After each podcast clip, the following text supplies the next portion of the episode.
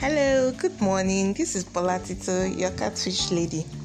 I'm here this morning to discuss one of the benefits of eating catfish. We all know that catfish is low in calories, right? But then, what is a calorie? By definition, a calorie is a unit of energy. As simple as that. In nutrition, calories refer to energy people get from the food and drinks they consume and the energy they use in physical activity. Calories are not bad for you. In fact, your body needs it for energy. Eating too much and not burning enough of them through activity is what can lead to weight gain. However, eating fewer calories will cause you to lose weight. Weight loss coaches, I be I lie.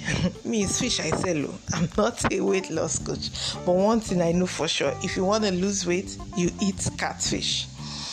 And from studies, we know that an average woman needs about 2,000 calories per day to maintain her current weight, or 1,500 calories per day to lose a pound of weight for the week. And an average man needs about 2,500 calories per day to maintain his current weight, or 2,000 calories per day to lose a pound of weight per week we now see that the the moment we control the calories we take in, the better we watch our weight, right? Then um, per serving of a catfish, as long as it is boiled or dried, it's just a hundred and five calories. Baby.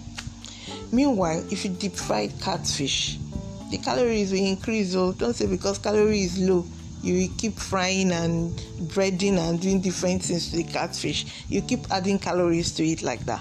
When it's deep fried or breaded it will jump to 229 calories per serving. So if you want to lose your weight i'll advise you keep eating catfish.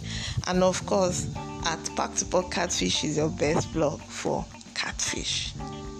See you. Talk to you talk to you some other time. Bye